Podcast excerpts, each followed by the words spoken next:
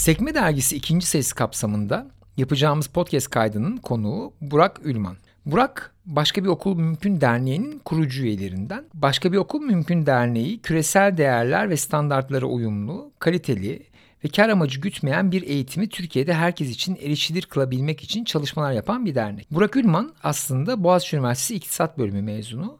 Ardından Marmara Üniversitesi Siyaset Biliminde yüksek lisans programını tamamlıyor. Ve İngiltere'de Sussex Üniversitesi Uluslararası İlişkiler Doktora programını bitirip Marmara ve Yıldız Teknik Üniversitesi'nde akademisyenlik yapıyor. Hoş geldin Burak.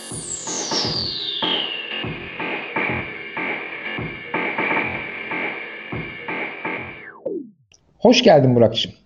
Hoş bulduk Bager'cim, hoş bulduk. Şimdi bugün aslında şeyle başlayabiliriz birazcık. Sen ne okudun? Ben bak ne okuduğunu bilmiyorum.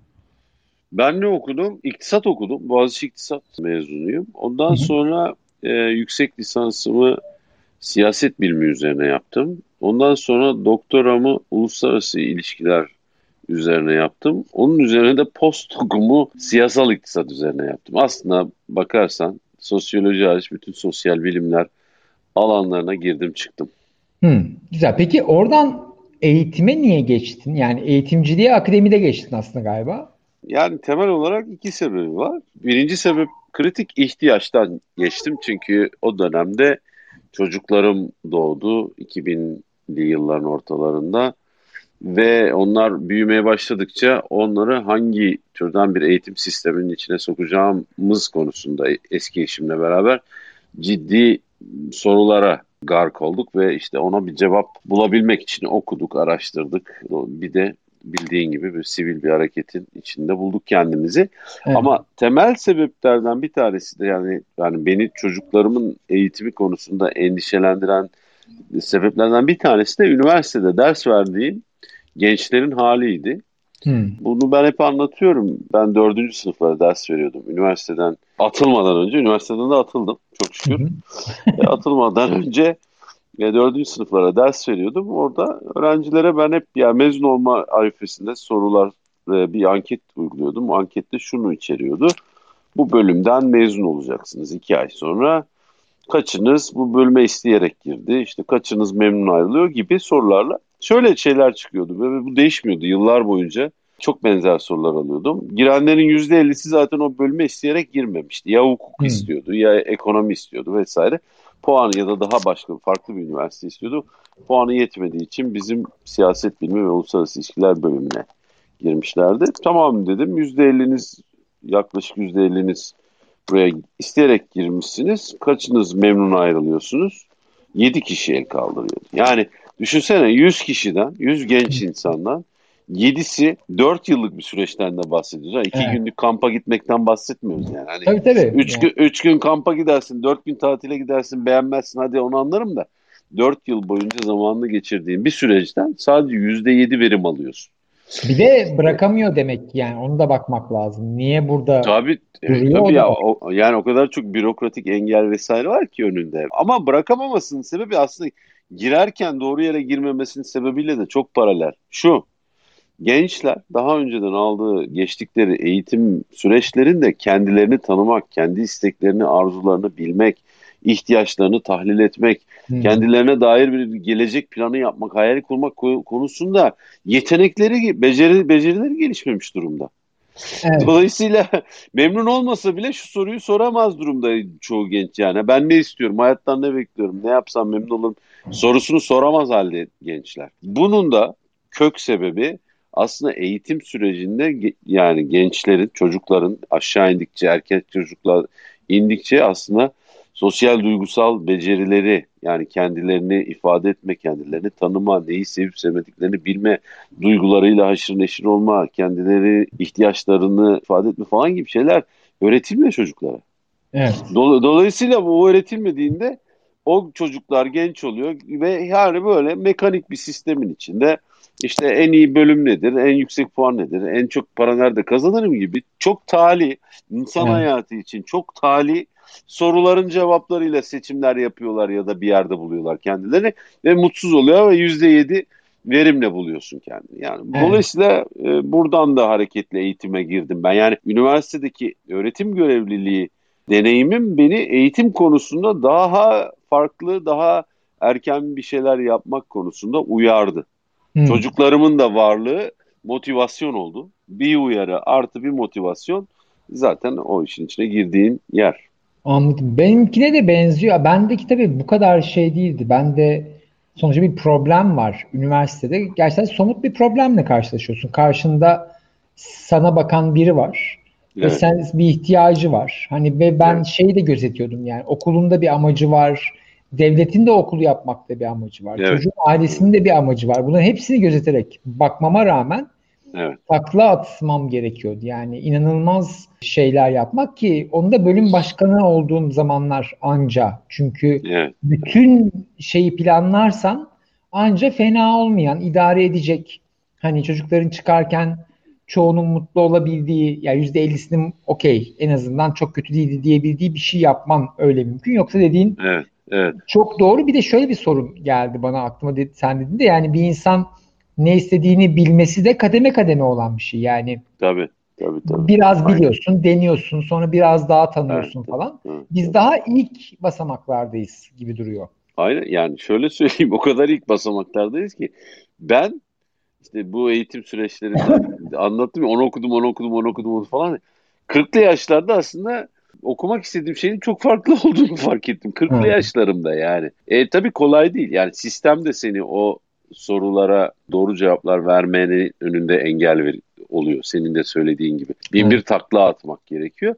Ama şunu belki vurgulamak lazım. Yani içinde bulunduğumuz kültürel top şeyde toplumsal konfigürasyonda gerçekten ne istediğimizi birey olarak bizlerin belirleme oranı toplumun bize empoze ettiği ya da önümüze koyduğu izleklerden çok daha e, düşük. Yani biz Hı. bireysel seçimler yap, yapamıyoruz bu toplumsal kültürel. İngiltere'de böyle değil mesela. Yani İngiltere'de de yüzde yedi değildir ama yüzde otuz yedidir. Yani anlatabiliyor muyum? Yüzde yüz değildir, yüzde otuz yedidir. Çünkü neden?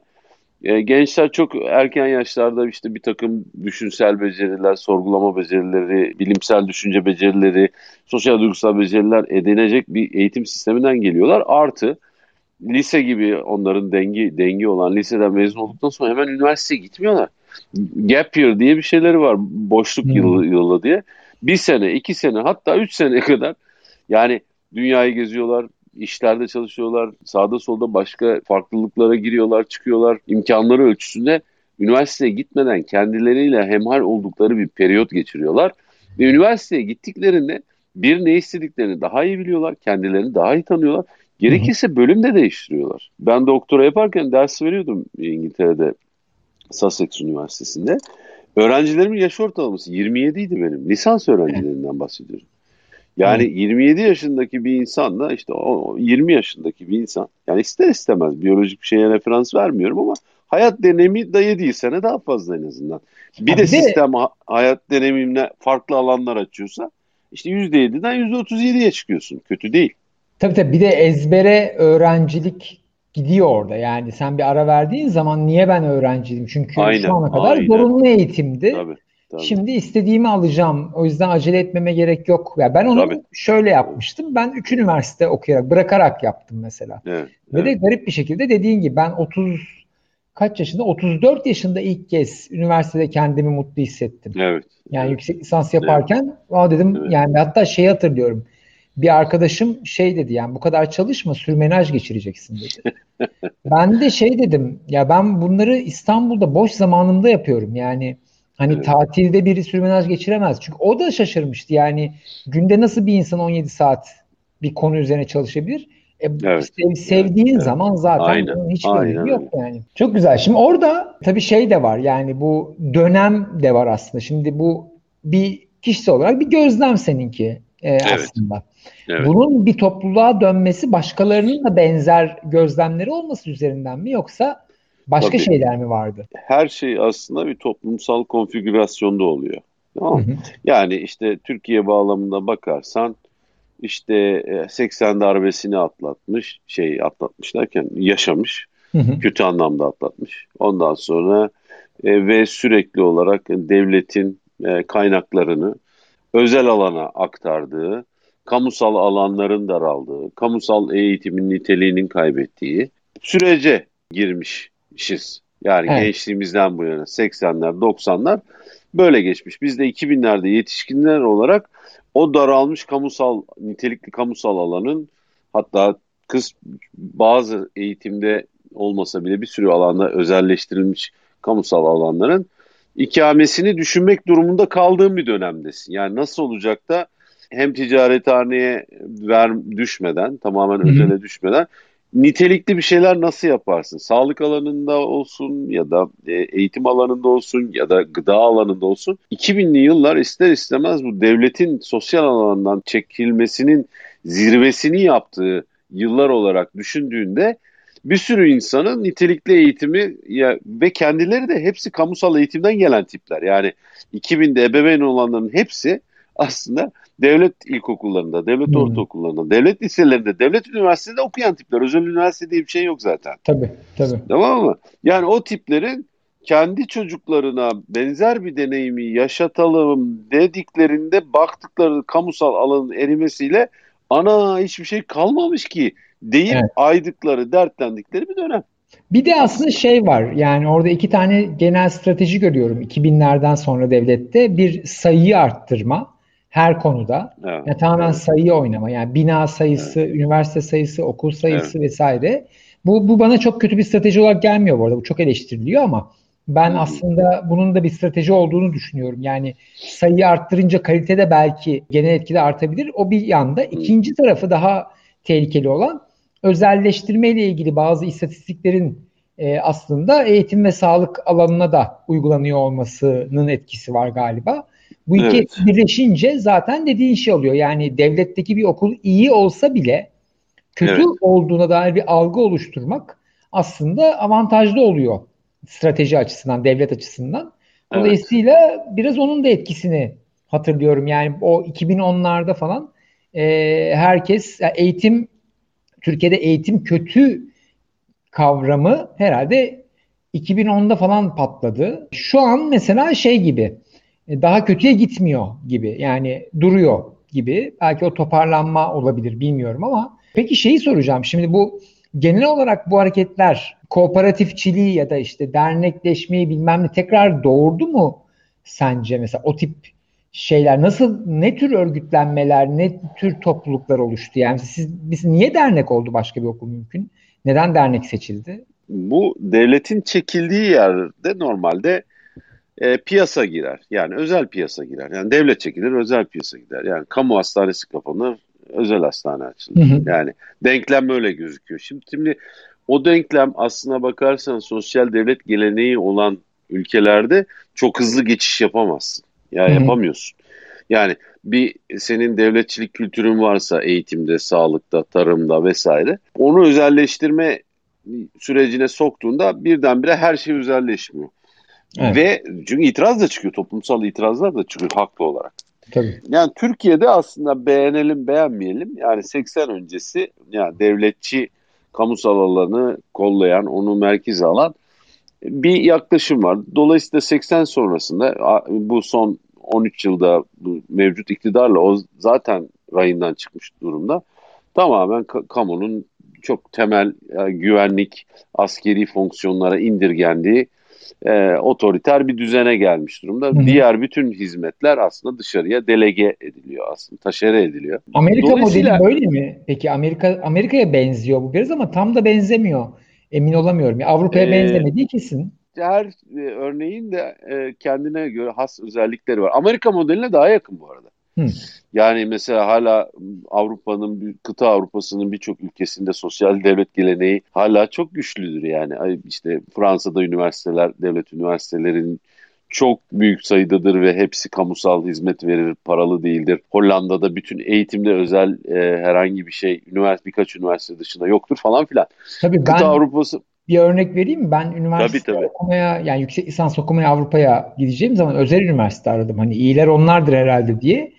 Sonra bir arkadaşım şey dedi yani özel üniversite bizde çok böyle hani ya garip bir ihtiyacın olacak ya devlete girememiş olacaksın. Evine yakın olacak falan. Yoksa kötüdür genelde dedi. Allah Allah dedim ve gerçekten de baktım bütün üniversiteler devlet. Yıllar evet. sonra da Almanya'da bir eğitim bir şey kurayım dedim. Yani eğitim alanında bir iş yapayım dedim. Evet. 5-10 kişiye sordum ve herkes şey dedi. Saçmalama dedi. Yani eğitim Evet. alanında iyi bir şey yapılacaksa devlet onu zaten yapar.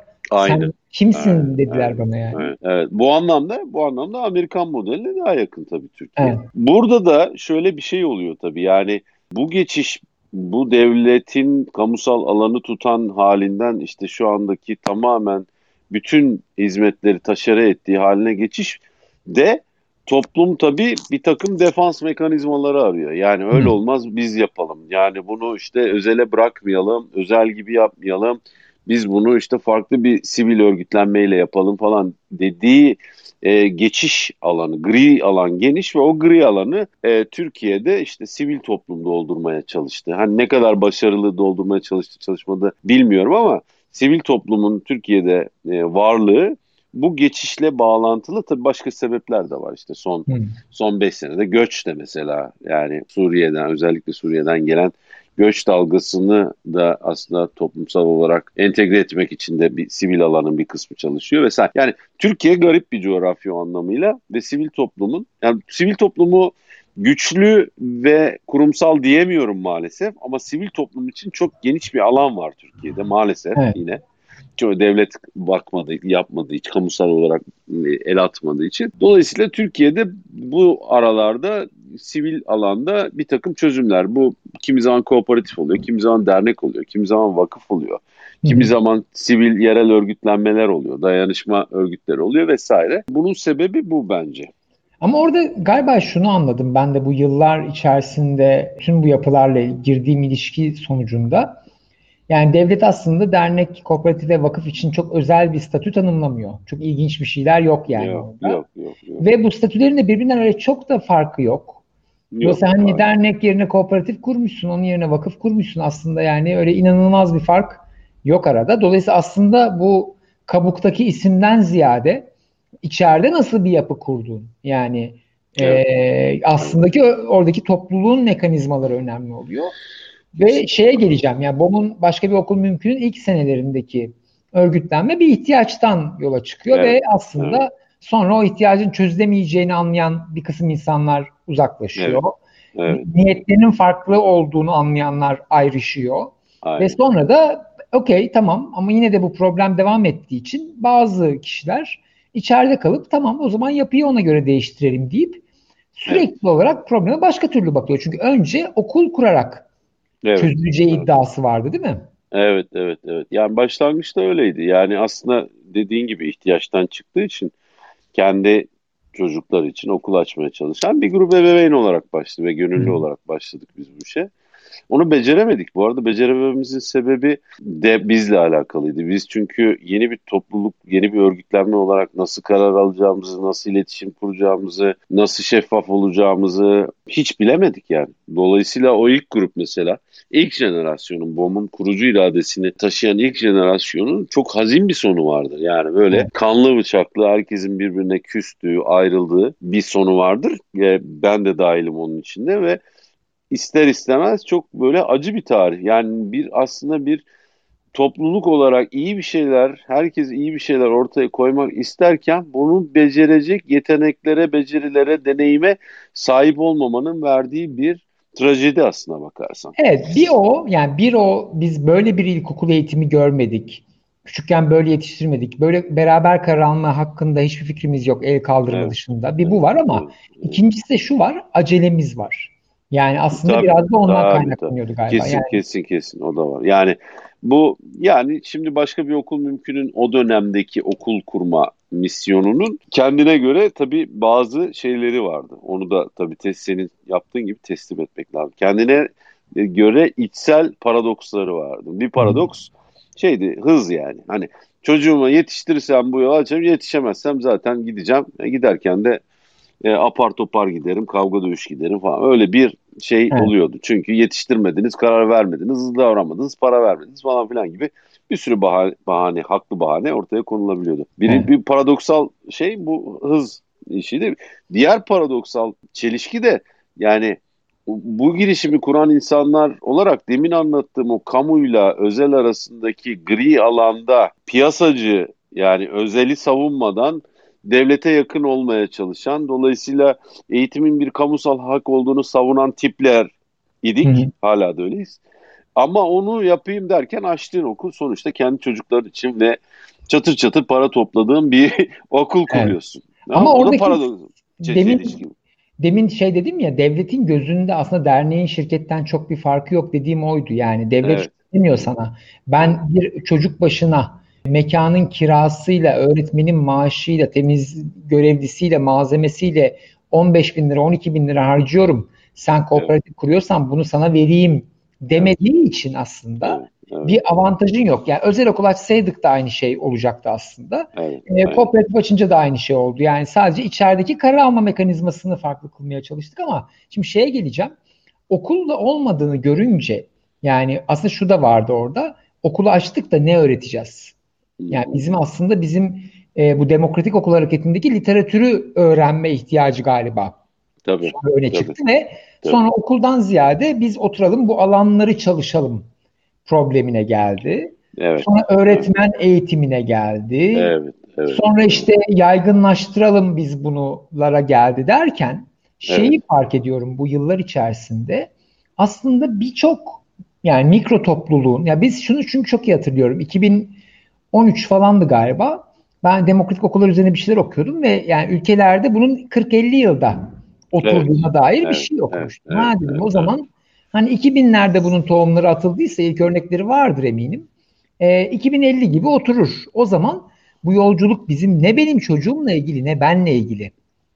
Onu görmeye başladım. Yani aslında biz burada topluluk olmayı önce bizim öğrenmemiz gerekiyor ki bununla evet. ilgili bir şey anlatabilelim me gelmesi beni çok heyecanlandırdı. Yani şunu soracağım aslında sana. Derneğin toplantılarının, şimdi 10 yıldır var dernek. Derneğin toplantıları senin için duygusal olarak nasıldı? Yani başta nasıldı? Üçüncü yılda nasıldı? Anlatabiliyor muyum? Kendi yaşadığım örneği söyleyeyim de biz ilk kooperatif kurmaya kalktığımızda Kadıköy'de ilk toplantılar terapi gibiydi. Ya pazartesi akşamı yapıyorduk. Evet böyle inanılmaz yorgun, stresli gelip dünyanın en mutlu geleceği kurtaracak evet, insanları evet. olarak birbirini seven insanlar olarak ayrılıyorduk. Evet, evet. Sonra tam tersine döndü. Sonra evet. da böyle mutlu mutlu geliyoruz, kavga kıyamet ayrılıyoruz. Ondan evet. sonra yani bu iki faz yaşandıktan sonra bir şeylere dönmeye başladı. Daha profesyonel evet. diyeceğim aslında biraz da daha uzun vadeli, daha evet. sakin, herkesin rolünü aldığı, işimizi yapalım arkadaşlar, çok zorlamayalımlar. Evet, yani evet, dernekte evet. de böyle bir şey var mıydı kuruluştan? Evet, evet. Aynen, okey. Şimdi bu e, sorduğun soruya şöyle cevap vereceğim. Aslında bütün fazlar işte okul, içerik, e, öğretmenler, yaygınlaştırma zinciri içinde sürekli şöyle bir cycle vardı aslında bakın döngü vardı. Deniyoruz, yanılıyoruz, yanılmamızdan öğreniyoruz başka bir şey deniyoruz gibi bir döngü var. Şimdi bu deneme yanılmanın tabii kendine has çok ciddi psikolojik şeyleri var, süreçleri var.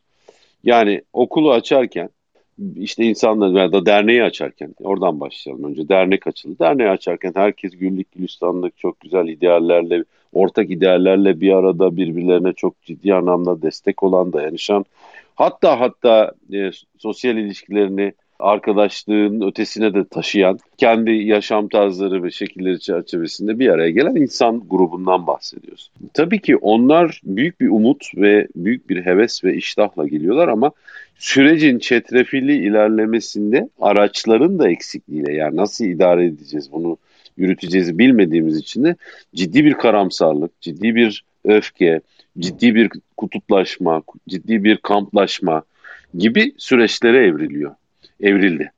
Ve o, o, o büyük bir çöküşü ara ama her çöküş kendi doğuşunu da yani yeni oluşumuyla doğuşumunu da beraberinde getiriyor. İşte kalanlar kalıyor, gidenler gidiyor. Bu süreçte bu çok acılı oluyor. Bu konuşması kolay ama bir sürü insanda travmatik etkiler de bırakıyor. Ama bir şekilde yani ne derler küllerinden yeniden doğuyor yapı. Yani okullar olmadı, e, başarılı olmadı ya da diyemeyiz yani. Başarılı olan okullar da var bu arada. Yani mesela Ankara'daki evet. Meraklı Kedi bence başarılı gidiyor. İşte İzmir'de Renkli Orman başarılı gidiyor. Gidenler de var, gidemeyenler de var. Hepsinde kendine göre sosyolojisi de var, şeyi de var, sebepleri de var. Demek istediğim şu. Yani ben toplantılara gittiğimde BOM'un süreçlerinde yaşamadığım duygu olmamıştır herhalde. En büyük karamsarlık ve en büyük e, hüzünden tut, öfke, sinir, fiziksel şiddet, e, sözlü şiddet bir yanıyla olmuşsa aynı şekilde ayaklarımın yerden kesildiği kadar mutluluk, başarma hissiyatı, bir şeylere destek olma, katkı, hayata katkı sunma hissiyatı da olmuştur. Önemli olan bence bu süreçlerde tam da bu döngülerin gayet insani olduğunu e, bilmek ama bununla beraber işte topluluk olarak birbirini kırmadan bunu yapabile bile olmak. Bu da zaman ve süreçte 2050 dediğin doğrudur. Yani bu bunun bir aslında bir şekilde işletim sistemine dönüşmesi gerekiyor yani. Hı. Anlatabiliyor muyum? Ve aslında biraz da gönüllerin de rahmanlaşması gerekiyor. Ya bu benim de çocuklarım için olmayacak belki ama işte torunlarım için olacak. Hani yine bir faydacılık bekliyorsak torun diyelim. Hani o da olmuyorsa diyelim ki arkadaş bu bu ülkenin çocukları için, bu toprakların çocukları için olacak deyip aslında gönül kırmadan ama bu söylemesi kolay yapması çok zor Bagar be. Tabii. Şimdi zaten şuna geleceğim aslında. Orada ayakta tutan ne? Yani çünkü şimdi kopmak ben şey hatırlıyorum yani kooperatiften insanlar koptuğunda e, ve sevindiğimizde de güzel gittiğinde de e, bizim kooperatifte özellikle 2-3 kişi şey rolündeydi. Yani ben toplantıya gelirken şöyle geliyordum. Bakalım kahramanlarımızın bugün başına neler gelecek. Yani hep bir hayal, şeyim o. Kendime dışarıdan bakıyordum. Çünkü şöyle bir şey vardı. Başka bir alternatif olmadığını Türkiye'deki politik durum, dünyadaki gelişmeler, işte gezi olayları vesaire bir sürü şeyin sonucunda bunu öyle ya da böyle yapmamız gerektiğini. O kadar içten hissediyordum ki nasıl yapacağım hakkında fikrim olmadığı için şey yapmıyordum. Yani kriz çıktığında ha tamam buradan olmuyormuş deyip başka bir yere gidiyordum. Ama arkada bir şey vardı. Topluluk olma ya dair evet. bir şey oluştu. Aslında yani ana konu ne eğitim, ne sağlık, ne başka bir evet. şey. Aslında temel becerinin bizim birbirimizle konuşma, iletişim kurma, karar alma, iş dağıtma, iş bölüşme Aynen. falan bunlarda problem olduğunu görmeye Aynen. başladım. Yani dernek, Aynen. vakıf vesaire değil. Orada bizi tutan ana şey o olduğunu fark ettim ve ben şimdi şunu görüyorum. Şimdi ben ilk olarak dernek deneyimim benim e, bundan herhalde bir 30 yıl önce falan. Çok küçükken evet. başladı. Evet. İlk dernek evet. toplantılarına girmem. İlk kuruluş görmem 25 yıl önce falan vesaire. Şimdi bir şekilde şunu gördüm. Son 3-4 yılda başka bir okul mümkün içinde başka bir dil oluştu. Evet. Evet. Yani bir topluluk dili oluştu ve evet. topluluktaki herkes birbirinden bağımsız iş yapabiliyor neredeyse. Evet. Efendim işte biri düştüğü zaman diğeri kaldırabiliyor. Biri çıkabiliyor, biri girebiliyor vesaire. Orada bir beceri oluştu. Evet. Şimdi bunun aslında şeye benzetiyorum ben. Yani dünyadaki biraz feminist örgütlenmeye de benzetiyorum. Yani oradaki yapılarda da benzer bir şey var. Çünkü başına bir olay geliyor, giriyorsun örgütlenmeye. Sonra geçiyor, çıkıyorsun vesaire. Orada benzer kavgalar vesaire ne yapacağız, evet. niye yapacağız, tekrar tekrar tanımlama vesaire bunlar oluyor. Evet. Bunun daha basit bir versiyonu burada var. Mesela orada ne beceriler var? Yani sence okay. bir toplumun temel özelliklerini bir şeyi topluluk yapan ki bahsettiğimizde bu arada yani herhalde 20-30 kişiyle 200-300 kişilik falan arası bir topluluk evet. yani değil mi? Evet, evet. Yani, yani 300 300'e yakındır öğretmen köyüyle vesaire. ya bu soruna cevap vermeden şunu vurgulamak istiyorum. Demin anlattığımız hikaye var ya 80'lerden sonra bu topraklarda ama dünyanın genelinde de işte kamunun çekilmesiyle özelin genişlemesi ve dolayısıyla insanların, toplumların beklenti yani hizmet beklediği, kamusal hizmet beklediği alanlarda sivil oluşumların olma hikayesi var ya. Bu hikaye aslında görece yeni bir hikaye ama bu hikayenin öncesi de var. Yani siyasal partiler üzerinden 80 öncesinde sendikalar üzerinden, farklı kooperatifler üzerinden, imece örgütlenmeler üzerinden olan bir şey var. Yani aslında form değiştirmiş durumda. Şunu görüyor sivil toplum bence. Yani BOM birdenbire kendi başına ya şu konularda şu araçlara ihtiyacımız var artık birbirimizin gözünü oymaktan vazgeçelim diyen bir yapı tek başına değil. Dünyada bütün bu gri alanda hizmet ve hayata katkı sunmaya çalışan örgütlenmelerin hepsi arkadaş daha demokratik nasıl karar alırız? Arkadaş anlaşmazlıkları kavga etmeden, ayrılmadan, mitoz bölünmeye uğramadan nasıl çözeriz? Arkadaş işbirliğini nasıl yaparız ki işler birilerinin üzerinde kalmaz diye düşünüyor. Dünyada bu bir trend. Yani yeni toplumsal hareketlerin yeni mekanizmalar ve yeni araçlarla aslında ayakta kalma, hayatta kalma, düşeni tutma, alanı tutma gibi özellikleri var. Tamam mı? BOM da Türkiye'deki versiyonlarından bir tanesi. Tek bir tanesi de değildir bence. Yani e, başka sivil örgütlenmeler de BOM gibi yenilikçi araçlar kullanıyordur. Ama bu dediğim gibi yani toplumsal süreçtir. Yani dünyadaki toplumsal sürecin bir uzantısı. Bunu şuradan da anlarız. Birazdan sayacağım sana alanları. Şu şu şu alanlarda şu şu şu araçları kullanıyoruz diyeceğim ya. Bu araçların hiçbiri e, mesela bu topraklara ait değil mesela. Ama hangi toprağa ait olduğu da bir çünkü bu bir ayakkabı markası falan da değil yani evet. Amerikalı bilmem değil. Yani dünyanın çeşitli yerlerinden bir sürü düşünce birikiminin üzerine çıkmış araçlardan bahsedeceğiz. Tamam bir de varyantları çok fazla. Aslında yani sen Avrupa'dan bir aracı alıp Türkiye'de uyguluyorsun. Sonra gidip Avrupa'da anlatıyorsun. Ha biz evet. bunu böyle kullanmıyorduk aynen, diyorlar. Aynen. Aynen. Lokalize oluyor yani. Kontekst olarak lokalize oluyor. Ama bunlar dünya mirası gibi araçlar. Dünyadaki insanların hayata katkı koymaya çalışan insanların bir şeyleri daha iyi nasıl yaparız diyen insanların buldukları dünyaya miras bıraktıkları düşünceler bunlar. Tamam Bunlar Türkiye'ye de aynı dönemde gelmesi bir rastlantı değil yani. Onu anlatmaya çalışıyorum. Evet. Ve bu rastlantı olmayan halde de BOM biraz bu konuda aslında öncülük de yapıyor. Çünkü BOM'un içinde işte senin gibi, benim gibi, işte Feyza gibi, bir sürü özenç gibi bir sürü arkadaş yani isimleri saymakla bitmez. Yani yenilikçilik nasıl yapılır, yeni nasıl yaparız, nasıl uygularız diye kafayı yoran da insanlar gerçekten. Yani biz o anlamda bir yoğunluğumuz var yani. Farklılıklara gözünü açıp kulak kabartan tipler de bol bizde. Dolayısıyla biz bunları bir şekilde entegre ettik ve uygulamaya çalışıyoruz. Evet. Daha yolun çok başındayız. Yavaş yavaş büyüyoruz, yavaş yavaş gelişiyoruz ama dediğin gibi şu anda işte 300'e yakın bir topluluk kendini düşe kalka birbirini tuta tuta kol kola düşeni kaldırdığımız, düşmeyeni düşmeyenin öbürüne destek olduğu bir sistem, bir topluluk hayatımız var çok şükür. Evet. Nedir bu alanlar dediğinde yani bu liste şey bir liste değil, budur diye bitirilebilecek bir liste değil ama bizim şu ana kadar adres edebildiğimiz dört alan var. İşte onları e, bir şekilde araçlarla He. çözmeye çalışıyoruz. Nedir onlar? İletişim. Evet. Yani birbirimize nasıl iletişim kuruyoruz? İkincisi iş bölümü.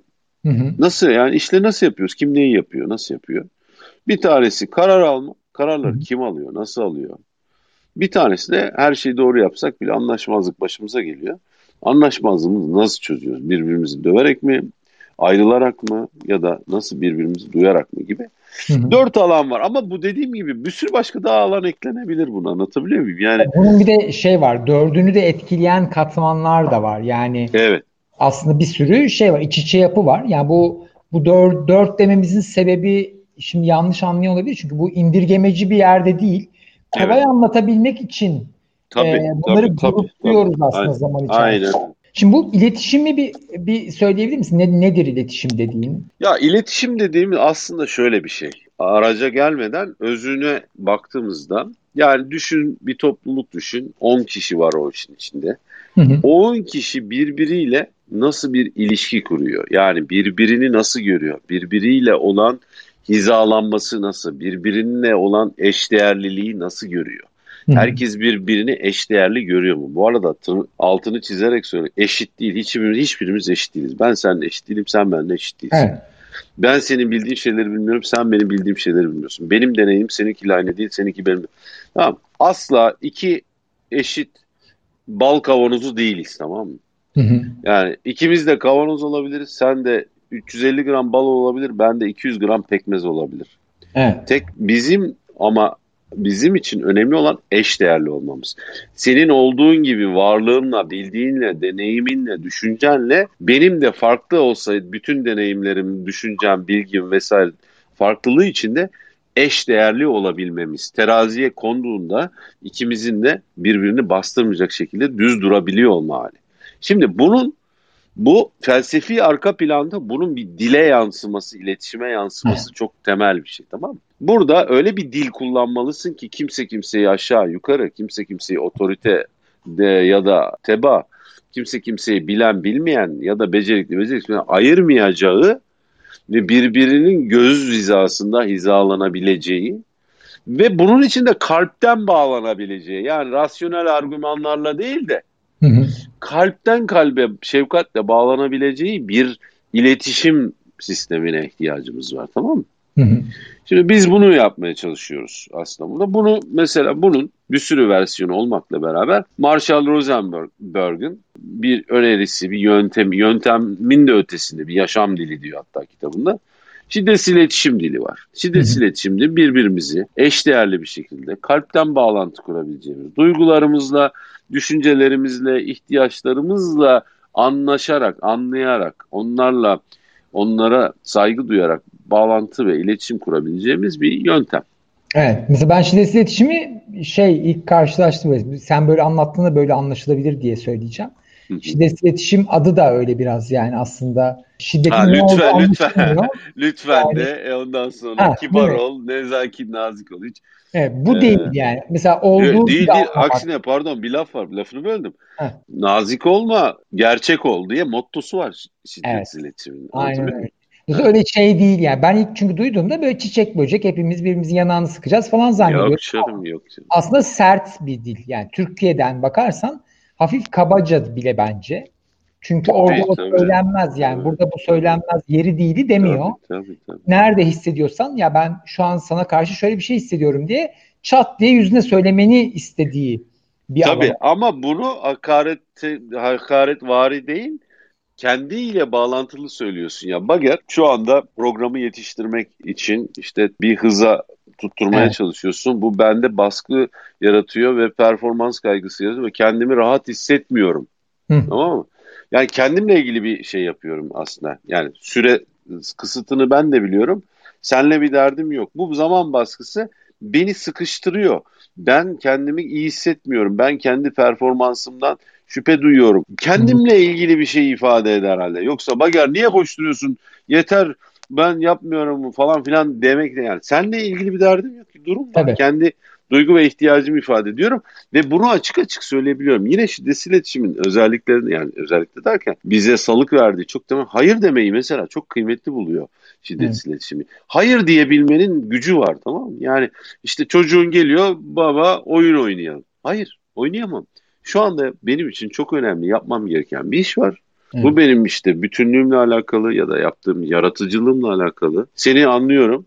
Benle zaman geçirmek istiyorsun ama şu anda ben bunu yapmak zorundayım, yapacağım. Senle de şu zamanda şunu yapacağım. Hayır diyorum ama bunu kendi duygu ve ihtiyaçlarımla ifade ediyorum. Belki evet. bunu şu anda iyi ifade edememiş olabilirim ama mantığı bu bunun yani hayır evet. da diyebildiğin kendini ben ifade şey diyorum yani birine işte atıyorum aptal demek, akıllı demek ikisi de şiddetli. Bunu Aynen. anlatmaya çalışıyorum. Yani ben seni akıllı Aynen. görüyorum, ben seni aptal görüyorum çok daha yumuşak yani çünkü kendi gözlemimi söylüyorum. Şu yaptığın davranışı aptalca buluyorum demek başka.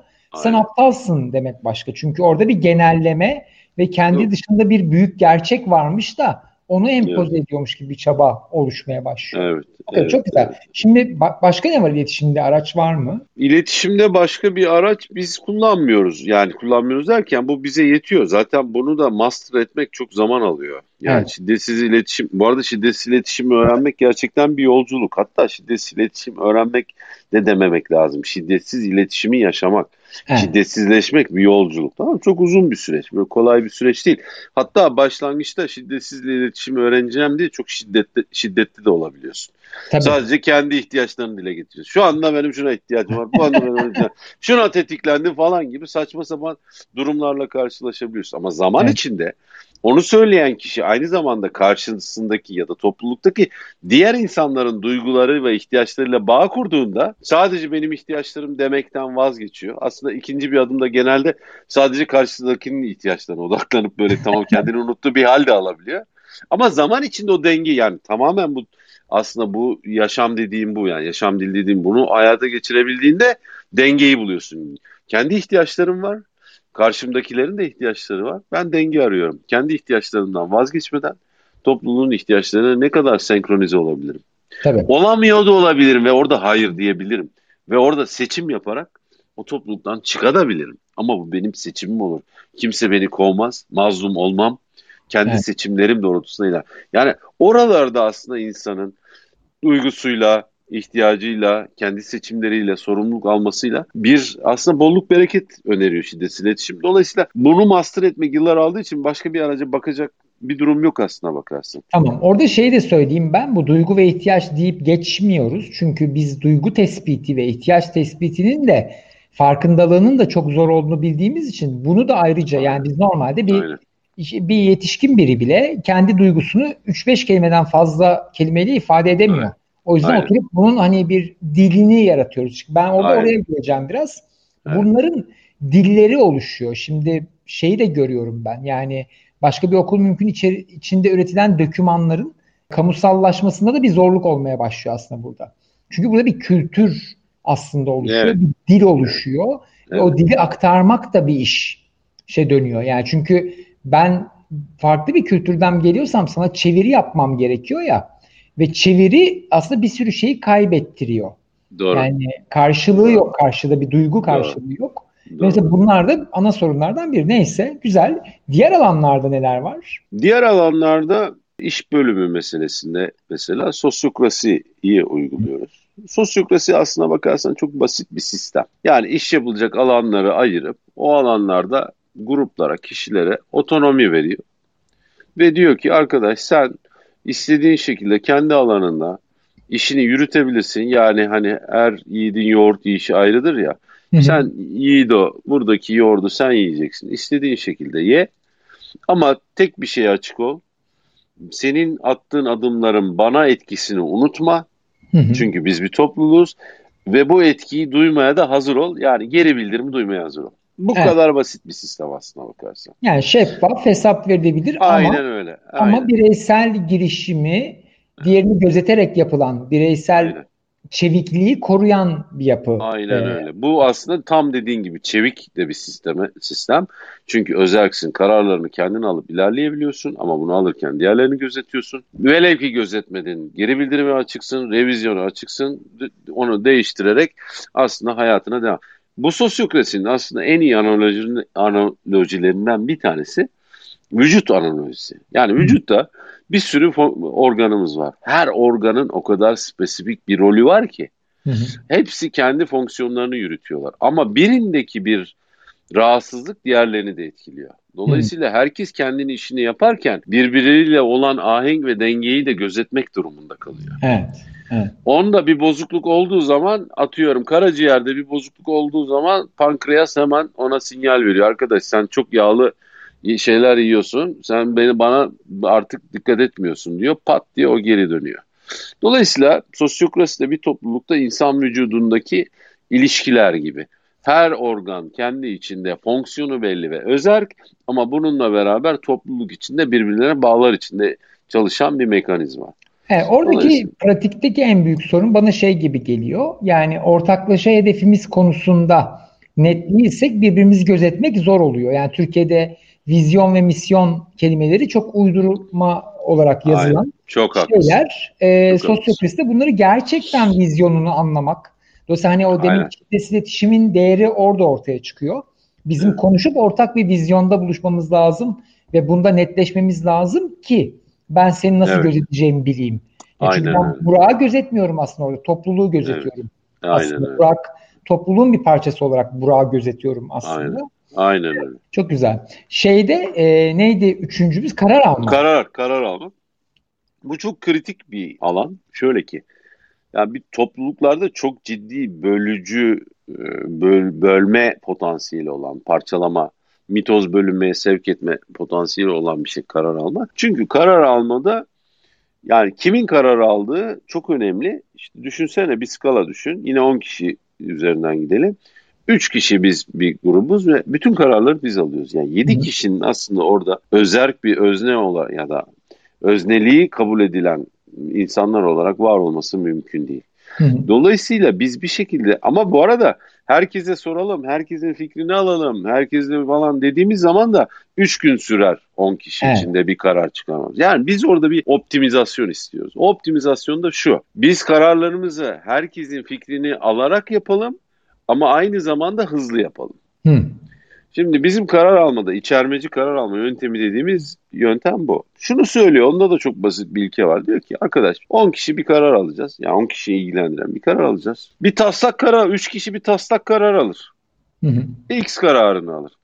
X kararıyla sen eğer buna çok temelli bir itirazın yoksa asla olmaz demiyorsan devam edebiliyor musun?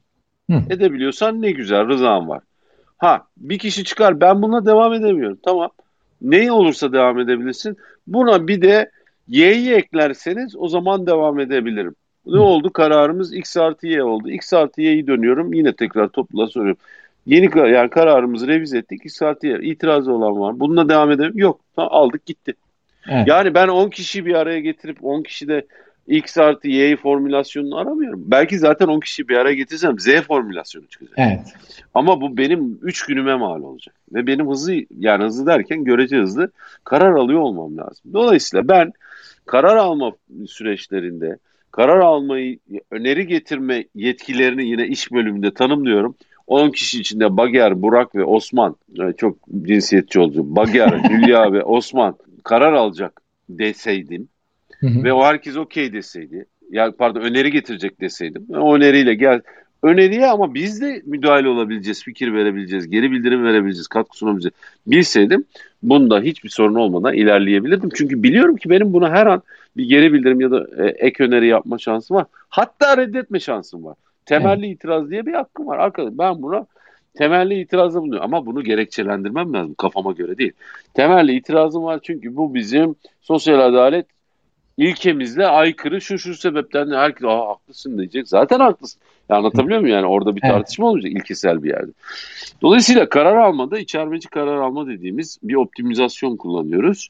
Kararları e, yetki verilmiş, sorumluluk verilmiş insanların öneri olarak getirdiği tem, taslak öneri olarak getirdiği, diğerlerinde rızasının arandığı, rızasının e, oluşturulmaya çalıştığı bir karar, içermeci karar. Bunun arka planında da derin demokrasi diye bir tedrisat var aslında. Hı.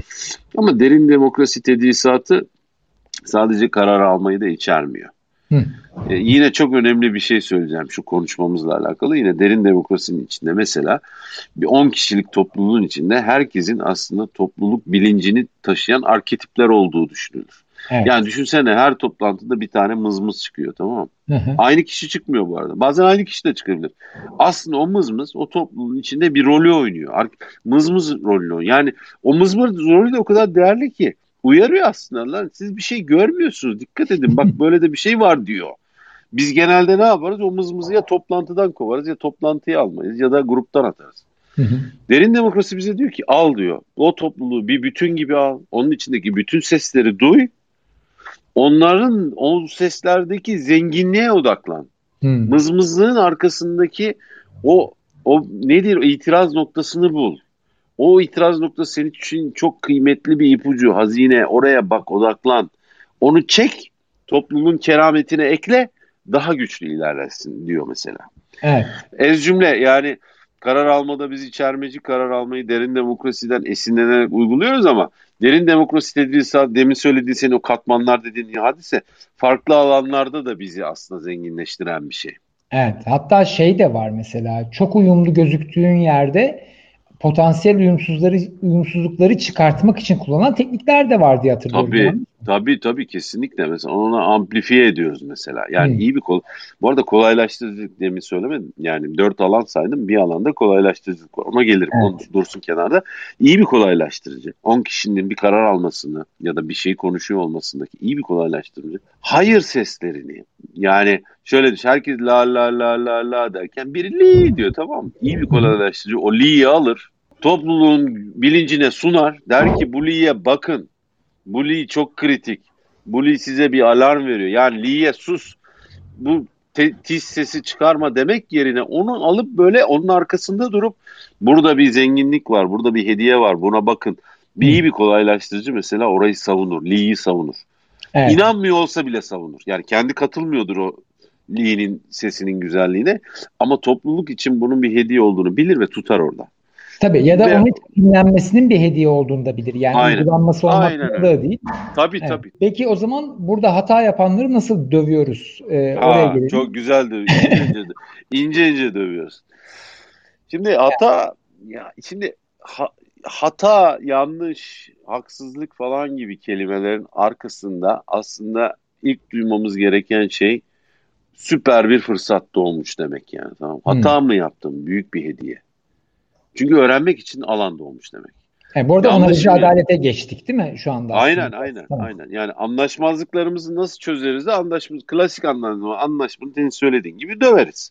Evet. Atarız, keseriz, biçeriz falan değil mi yani? Hani Aferin bize, deriz mesela. Bizim e, yani adalet da. sistemi aynen ödül ve ceza üzerine kurulu bir şey var yani bir Hı-hı. havuç ve sopa e, zihniyeti var. Onun için evet. hapishaneler var. Onun Çünkü için... hani sopaya laf edince havuç önemliymiş gibi anlaşılmasın diye yok, özellikle yok, ikisi yok. paket olarak bozuk. Onu tabii tabii, tabii tabii. Yani aslında birisine havuç vermek diğerlerine de ceza vermek yani. Evet. Yani çoğu zaman.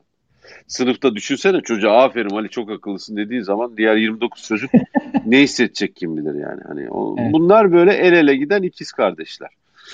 Ee, ez cümle buralara düşmemek için aslında şeyi bakış açısını yani hatanın ya da birine bir mağduriyet yaratmanın ya da haksızlık yapmanın ya da bir yerlerde sapma, yolda sapmanın aslında çok ciddi anlamda topluluk açısından ciddi bir öğrenme alanı açtığının, bunun bir hayatın doğal akışı içinde iyi bir fırsat olduğunu algılanması lazım felsefi olarak tamam mı? Yoksa hemen stigmaya kayıyor kafamız. Yanlış, doğru, cezalandırma falana gidiyor kafamız. Halbuki bir duralım. Ya bir mağduriyet doğ, doğ, doğa yani çoğu zaman anlaşmazlıktan mağduriyetler de doğuyordur. Yani ben birinin işte ne bileyim bir projesini alt üst etmişimdir e, ve o ciddi anlamda ne bileyim gelir kaynağından e, hmm. mahrum olmuştur tamam mı? Evet. Olabilir yani hani her hatada böyle küçük hata almak zorunda değil, büyük hatalar da olabiliyor hayatta. Özellikle topluluk çalışmalarında. Şimdi orada bir mağduriyet doğduğunda hemen cezalandırma kafasına geçmeden önce önce onu nasıl bir büyüme gelişmeye çeviririz kafasıyla. Yani burada bir bir hata olmuş, bir birinin ayağına basmışız, birinin işini bozmuşuz. Nasıl bunu çeviririz bir öğrenmeye diye baktığımızda bir kere topluluk olarak öğrenme çakralarımız açılıyor. Artı doğan mağduriyeti başka bir mağduriyet yaratarak değil, onararak nasıl düzeliriz diye düşünmeye başlıyoruz. Çünkü onardığımız zaman büyüyoruz. Orada onarma bir sistemi onarıyoruz zaten. Çünkü Tabii, sistemdeki ya bir problemi... aslında şifalanıyoruz görüp, diye düşün. Bak evet. şifalanıyor yani sistem de şifalanıyor. Topluluk da şifalanıyor. Mağduriyete uğrayan da şifalanıyor. Mağdur eden de şifalanıyor. Yani hmm. maksat şeyden çıkıyor aslına bakarsan. Bir dediğim gibi cezalandırma işte bir mağduriyeti başka bir mağduriyetle yer değiştirmek yerine çünkü bir mağduriyet yarattın bunu sadece şey yapsan cezalandırdın başka bir mağduriyet yaratıyorsun. Evet. Şifalanma yerine yaralanmanın yaranın kanamasını devam ettiriyorsun aslında. Evet. Bizim amacımız ne olmalı? Şu olmalı. Ya olur hata olur. Yani insan beşer beşer şeşer. Yani kadim bir sözdür. Yani bizim hata yapmamız, yanlış yapmamız, mağduriyet yaratmamız, dolayısıyla mağduriyet yaratmamız kadar doğal bir şey olamaz. Tabii. Bunu biz nasıl bir böğrümüze saplanmış hançer edasıyla değil de önümüze konulmuş bir fırsat edasıyla alırız. Bu gerçekten hata yapma, mağduriyet yapma, e, mağduriyete sebep olmanın önünde bu bilişsel aslında. Bilişsel bir şeyden bahsediyorum ha bu arada. Bilişsel devrimi, zihinsel devrimi yaptığımızda o zaman hatalar birer öğrenme fırsatına, öğrenme fırsatı da aslında topluluğu onararak derinleşme, bağlarını derinleştirme, birbiriyle olan karşılıklı bağlarını derinleştirme fırsatı veriyor. Düşünsene ne büyük hediye. Tabii. Ya zaten orada bir şeyi görüyoruz aslında. Yani topluluğun katı bir şey olmadığını, e, evet. değiştiğini ve hatalar evet. dediğimiz şeylerin aslında bu değişmeyle ilgili sinyaller verdiğini ve bunlara tabii, göre toparlanmayı, tabii. topluluğu tabii. iyileştirmeyi tabii. ve topluluğun gelişmesinin zaten Aynen. sorun üzerindeki davranışla olduğunu yani ben bunu hep söylerdim. Bir insanın yenilikçi mi, muhafazakar mı olduğunu sorun çıktığında anlayabilirsiniz. Her şey güzelken anlayamazsınız yani ben yenilikçiyim ya da çözüm odaklıyım diyebilir birisi atıyorum. Ama bir sorun çıktığında sorunu görmezden gelmeye çalışıyorsa ya da yok etmeye çalışıyorsa durumu muhafaza etmeye çalıştığını görürsün. Aslında baktığında evet, evet. suç ve ceza tamamen yani ödül ve ceza tamamen muhafazakar bir yapının kurduğu bir şey. Yani bir şey aynen, korumaya aynen. çalışıyor ve aynı yer kalsın istiyor. Topluluk aynen. ise ilerleyen bir yapı olduğu için her vakada kendine bakma fırsatı elde ediyor. Aynen, gibi. aynen öyle. Aynen. Yani ayna tutmakta yani hatalar aslında topluluğun kendisinin röntgenini çekmesini, o röntgendeki ufak ufak nodülleri, ur olacak, habis olacak, kansere dönüşecek şeyleri tespit edip onları şifalandırmak için süper bir fırsat. Evet. Şimdi ben buradan seni sana soru sorma e, şeyini de rahatlatacak şekilde toparlamak istiyorum. Şöyle tamam. ki biz bir topluluğun aslında başka bir okul mümkün derneğinin gelişimi içinde hani o topluluk olma serüveni içinde edindiği iyi bir daha iyi, daha üretken, daha verimli, daha katılımcı, daha barışçıl bir topluluk olma serüveninde bulduğu ve kullandığı araçları dan bahsettik. Aslında o topluluk olma yolundaki sistemden bahsettik. Yani hmm. kurduğumuz sistemden bahsettik. Tamam mı? Şimdi asıl e, Aşil'in tandonuna geliyoruz. Hmm. Topluluk olma hevesi niyeti olduğunda bu araçları da hayata geçirdiğinde topluluk olamıyorsun direkt. Hı. Neden? Çünkü iki tane şey var. Bir tanesi zaman ve sürece ihtiyacın var. İkincisi de liderliğe ihtiyacın var. Hı. Yani tam da orada liderlik de bu sistemi alıp denemek, uygulamak, yaygınlaşması için alan açmak için insanlara ihtiyaç var. Biz bunlara lider demiyoruz başka bir okul hükümünde bu arada. Biz bunlara kolaylaştırıcı diyoruz. Bu insanlar bu sistemin bu toplulukta hayatının geçmesini kolaylaştıran insanlar tamam mı? Evet. Şimdi kolaylaştırıcı derken biraz da açayım orayı. Yani aslında klasik anlamda lider diye düşünebilirsin bunları. Ama, Ama değiller. yön gösterdiği için bu yön göstermiyor ha, çünkü. Aynen öyle. Bu alan Bunlar, tutuyor. Ay, bu topluluğun içindeki enerjinin akmasına kolaylık sağlayan tipler bunlar tamam mı? Hı hı. Yani oradaki enerjinin akışını kolaylaştırıyor bu insanlar. Bunu şimdi diyeceksin ki ya da dinleyenler diyecek ki ya bu çok amorf bir şey değil mi? Değil. Çok basit daha. İyi bir toplantıyı yöneten kolaylaştırıcı o topluluğun o toplantıdaki enerjisinin ortaya çıkmasını, enerjisinin en iyi şekilde, en verimli şekilde akmasını, topluluğun en katılımcı şekilde konuşmasını, topluluğun barış içinde kalmasını sağlayan tiptir. Hı hı. Ve bunun da bu arada kolaylaştırıcının da yöntemleri var. Anlatabiliyor muyum? İyi bir kolaylaştırıcılık meziyetleri var. Dolayısıyla biz bir topluluğun yani ideal topluluğa ulaşmak diyelim buna. Tamam? Romantize hmm. etmeyeyim ama hani adını öyle koyalım şimdi. Daha ideal topluluk diyebiliriz yani. Efendim? Daha doğru, daha güzel, daha doğru, daha aynen, yeni, daha aynen, anlamlı. aynen, aynen. O evet. topluluğa ulaşmana için sistem kurman gerekiyor. İşte abi biz de demin saydım işte biz bu sistemin dört köşe taşını şu şiddet iletişim şu bu falan filan diye kurduk. Ama yetmiyor. Evet. O sistemin işlemesi için senin liderlik yani liderlikten kastım da sorumluluğu eline alan, sorumluluk yüklenen tiplere ihtiyacım var. Ve bu insanlara dengeyi, ya bu araçların dengesini, kişilerin dengesini gözetebilen, durumu koklayabilen evet. bir şeye ihtiyaç duyuyoruz aslında. Evet. Yani çünkü nedeni de var aslında. Bizler topluluktakiler olarak bu evet. araçlarda deneyimli olmadığımız için bir evet. taraf tutarken yani da bir konuşma yaparken e, gözetmekte zorlanabiliyoruz. Aslında kolaylaştırıcılar genelde bizim toplantılarda çok kendi fikirlerini söylemezler. Yeni yeni kolaylaştırıcılar evet. bakın şu an kolaylaştırıcı rolümden çıkıyorum. Evet, işte atıyorum, evet. kendi adımla konuşuyorum demek bu zor evet. bir şey çünkü aslında. Evet. Evet, evet, evet. Aynen. Yani iyi bir kolaylaştırıcının şuna güvenmesi lazım. Tamam mı? Ben ne biliyorsam bu toplulukta biliyor. Bende ne varsa bu toplulukta var. Dolayısıyla benim konuşmama gerek yok bu topluluğun içindeki bu enerji çıkacak. Benim bu topluluğun bende de olan kerametin bu toplulukta olduğuna güvendiğim için ben kendimi geri plana çekebilirim. Hı hı. Ve topluluğun kendi verimi içinde akmasına alan tutabilirim. Ve o akacağı yer zaten benim de bireysel olarak kolaylaştırıcı olmayan Burak olarak da gideceğim yerdir. Tamam mı? Evet. Bu güvenle yaklaşabilmek bu da biraz şey ister ha. Yürek ister bu kolay değil. Yani böyle bir toplantının içine girersin. Hakikaten tüylerin diken diken olur duyduklarını. Ya bunlar ne konuşuyorlar? Nereye gidecekler? Saçma sapan şeyler söylüyorlar. Mutlaka söylemeliyim dersin. Alan tuttuğun için 17. dakikada biri çıkar der ki arkadaş ama böyle diyorsunuz ama falan der. Birdenbire senin o düşüncelerine doğru aktığını görürsün. Evet. 17. dakikada içinin yağları erer dersin ki arkadaş ben iyi kolaylaştırıcıyım. Bak ağzımı açıp da araya girmedim. Yani o çünkü liderlikle kolaylaştırıcılık arasındaki fark da burada başlar. Tabii lider Li- gördüğü anda söyler. Buna Aynen öyle. Keser lider atar. beklemez zart diye söyler. Akıllıdır Tabii. o. Çünkü lider yoktur biraz da orada. Liderin sorunu da şudur. Lider tekrar liderlik yapmak zorunda kalır. Çünkü sorunu o çözmüştür. Aynen. Kolaylaştırıcı topluluğa çözdürdüğü için Aynen. topluluğu geliştirmiştir. Bana, bana şey gibi geliyor kolaylaştırıcı. Nefes gibi geliyor. Yani bireyde nefes neyse toplulukta kolaylaştırıcı o gibi geliyor. Evet, Çünkü doğru, doğru. Hani olayı ilgilenmiyor. Nefesle ilgileniyor. Ya bir devam edelim. Sakin evet. tempoyu tutuyor, dengeyi evet. tutuyor vesaire. Çok güzel. Çok iyi bağladın. Evet. Teşekkür ederim. Rica ederim. Rica ederim. Bak işini kolaylaştırdım gördüğünüz gibi. Evet aynen öyle ama rolün o değildi ama olsun. Benim rolüm oydu. Önemli ben, değil. Önemli olan ikimiz bir topluluk olarak aktık mı akmadık mı? Fark tabii tabii.